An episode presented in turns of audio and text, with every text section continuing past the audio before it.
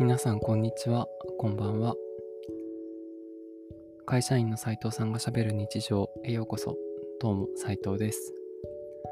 このポッドキャストは、ごく普通の企業に勤める会社員が日常をゆるくしゃべる、そんなポッドキャストです。今日もよろしくお願いします。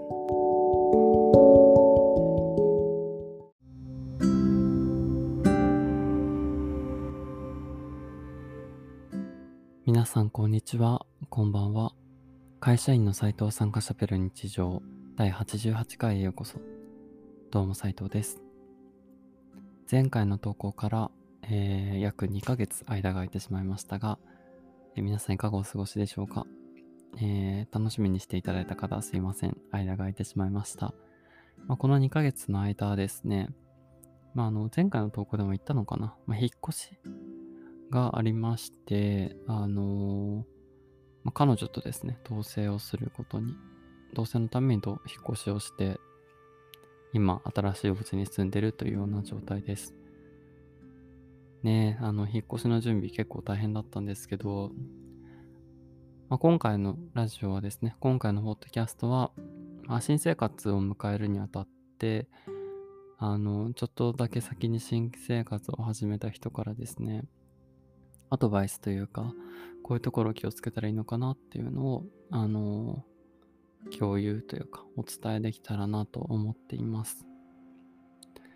で、まあ何を買うとか、そういったことも大事なんですけど、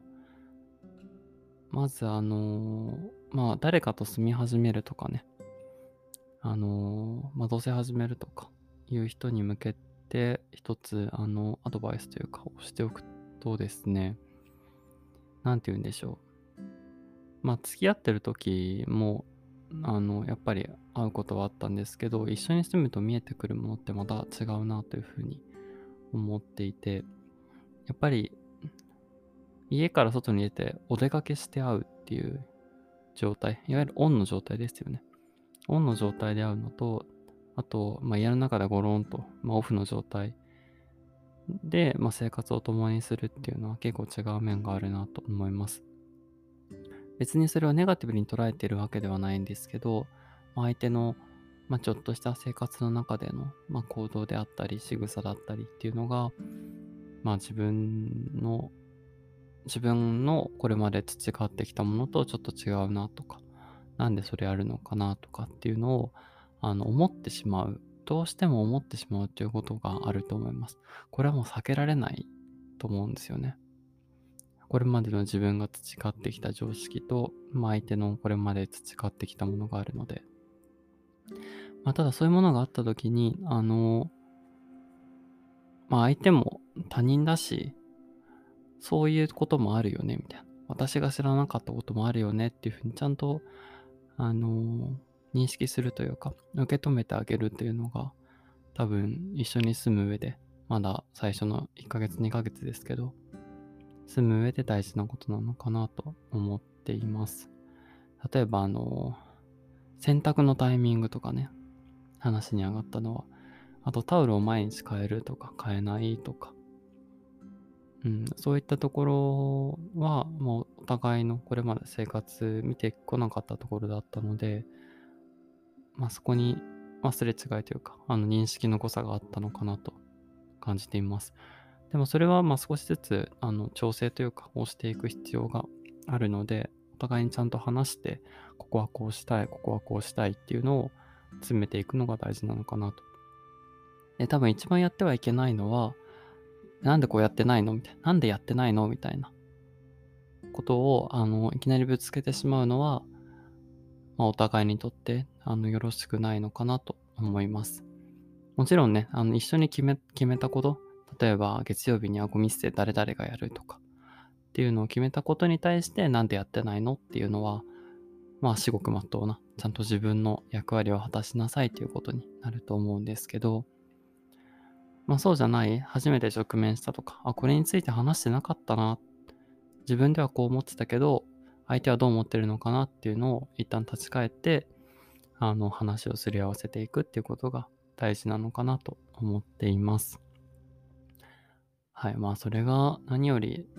一緒に誰かと住むという時に大事なことなのかなと思いますね。まあ、ちょっとネガティブなことのような、ネガティブな話をしてしまったかなと思うんですけど、おおむね、あの、元気にやってます。うん。おおむね元気にやっています。まあ何か起こればもちろん話し合ったりして、あの、都度調整をしていくというか、整えていくようにしたいなと思ってます。で、あとはね、うーん、これ、私がその同棲始めてからになるんですけど、あの、結構自分自身は料理をするようになりました。まあ、会社が在宅勤務を取り入れてたりするっていうのもあって、で、相手は働いてる、まあ、もちろん働いてるんですけど、あの、外に出て在宅勤務をしていないので、まあ、なるべく私が、あの、時間がある時はご飯を作って、あのー、まあ、二人でご飯食べたりとかってするようにしています。まあ、ただね、あの、やっぱご飯作るのって大変ですよね。なんか実家に住んでいる時に、親が晩ご飯に何品も何品も作って出してくれてたっていうのは、本当に偉大なことだったなと。もう感謝感謝ですね。本当に感謝しかないです。まだ自分の料理スキルが全然足りていないので、あのー、いろんなレシピを見たりして作ってみたり、あとは最近はあの YouTube とか動画でレシピを作ってる方の動画が見れたりするので、そういうのを見てですね、なんかあの映像でイメージを持ちながらあの作るようにしています。まあ、ただ毎日すごい時間かけて仕込みをして作るっていうことができないので、まあ、時に冷凍食品に頼ったりとか、あの外食もゼロではないんですけど、まあ、なるべく作れたらいいなと個人的に料理するのは好きです。あの、なんて言うんでしょうね。食材がどんどんこう組み上がっていって、一品のお皿に乗るっていうのって結構テンション上がりますよね。であとは、あの、これまで作るとしたら自分のために作るだったんですけど、まあ、食べてくれる人がいるので、あのその人が喜んでくれるっていうのは、すごく嬉しいなと思います。うん、料理ちゃんとやるために、あの、エプロンとか買おうかなって思ってるくらいです。